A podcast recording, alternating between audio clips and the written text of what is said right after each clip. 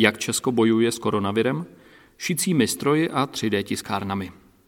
Někdo zasedl k šicímu stroji a šije roušky, někdo tiskne ochranné pomůcky pro lékaře v první linii. Právě na 3D tiskárnách Češi tisknou ochranné štíty, ale také redukce, pomocí kterých je možné z potápěčské masky vyrobit pomůcku pro zdravotníky. Ta dokonce poskytuje vyšší ochranu než respirátory nejvyšší třídy FFP3. Právě redukce z 3D tisku umožňuje na masku místo šnorchlu nasadit vojenský filtr. Do projektu jsou zapojené desítky jednotlivců i firem, které tisknou na téměř třech stovkách tiskáren. Dvěma stroji přispívá i Logio. Zapojil jsem tiskárnu, kterou mám doma, zároveň přidáváme i 3D tiskárnu z našich kanceláří. Každý stroj dokáže vyrobit 6 až 8 redukcí denně, popisuje konzultant Logio Adam Podhradský. Redukcí je potřeba víc. Celý projekt koordinují technické univerzity. Tiskařům dodávají špulky s materiálem, návod, jak nastavit tiskárnu a postarají se i o svoz hotových výrobků. Na ČVUT v Praze se pak masky kompletují. Další kapacity tiskáren by organizátorům přišly vhod. Výrobci a prodejci sportovního vybavení dodávají tisíce masek. Výrobu redukcí by ale bylo potřeba navýšit. Navýšení produkce může přinést využití metody vstřikolisu, který znamená řádově rychlejší a levnější výrobu.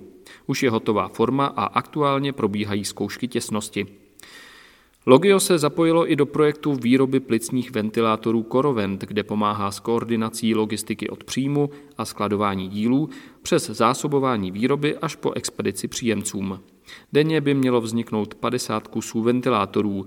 Ty budou k dispozici pro případ, že by se výrazně zvýšil počet pacientů s těžkým průběhem onemocnění COVID-19. 3D tisk a jeho budoucnost. Současná situace rozhodně zvýší povědomí o 3D tisku a jeho možnostech, o tom, že jde o elegantní a flexibilní nástroj, kterým jde vyrobit prakticky cokoliv. Tradiční výroba může sice vyrobit více jednotek za daný čas, ale v období krize, kdy je zpomalen nebo dokonce přerušen tok v dodavatelských řetězcích, je technologie 3D tisku i se svými limity mnohem pružnější a může zaplnit výrobní mezeru. Už před koronavirovou krizí využívala tuto technologii řada podniků pro výrobu prototypů.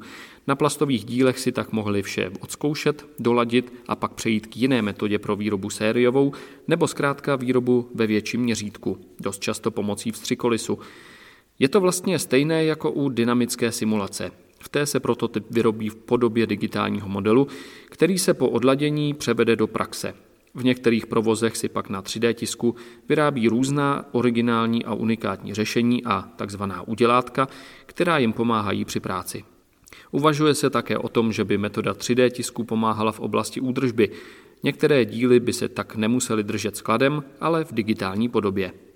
Do té fyzické by se převedly až v momentě, kdyby to bylo potřeba.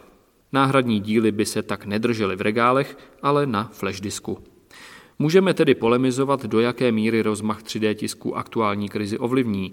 Analytická společnost Gartner každý rok vydává takzvanou hype křivku 3D tisku, která mapuje stádium vývoje konkrétních možností jeho využití v různých segmentech. Zároveň odhaduje dobu, za kterou dojde k jejich masivnímu rozšíření. Každá technologie podle Gartneru urazí po křivce složitou cestu. Napřed stoupá vzhůru na vrchol přehnaných očekávání. Následně spadne do propasti deziluze, aby opět začala stoupat po podstatně pozvolnějším svahu osvícení, až dosáhne náhorní plošiny produktivity. Zdaleka ne každá technologie přitom tuto cestu urazí stejnou rychlostí. Zároveň do ekosystému technologií 3D tisku vstupují další příležitosti. Aktuální koronakrize by mohla mít vliv zejména na zrychlení nebo naopak zpomalení postupu jednotlivých technologií na samotné křivce. Například technologie využití 3D tisku v dodavatelských řetězcích a ve výrobních procesech se už řítily do deziluze. Je tedy otázkou, jestli je tato krize opět raketově vyhoupne na výsluní. Po uklidnění situace budeme moci pozorovat, jak ovlivní nebo dokonce zpřetrhá aktuálně dysfunkční vztahy v dodavatelském řetězci. Jestli se vrátíme zpět od globalizace na lokální trhy s využitím 3D tisku, skončí tak doba velkých továren a přesuneme se do malých výrob na rohu ulice a kolik nás to ve výsledku bude stát.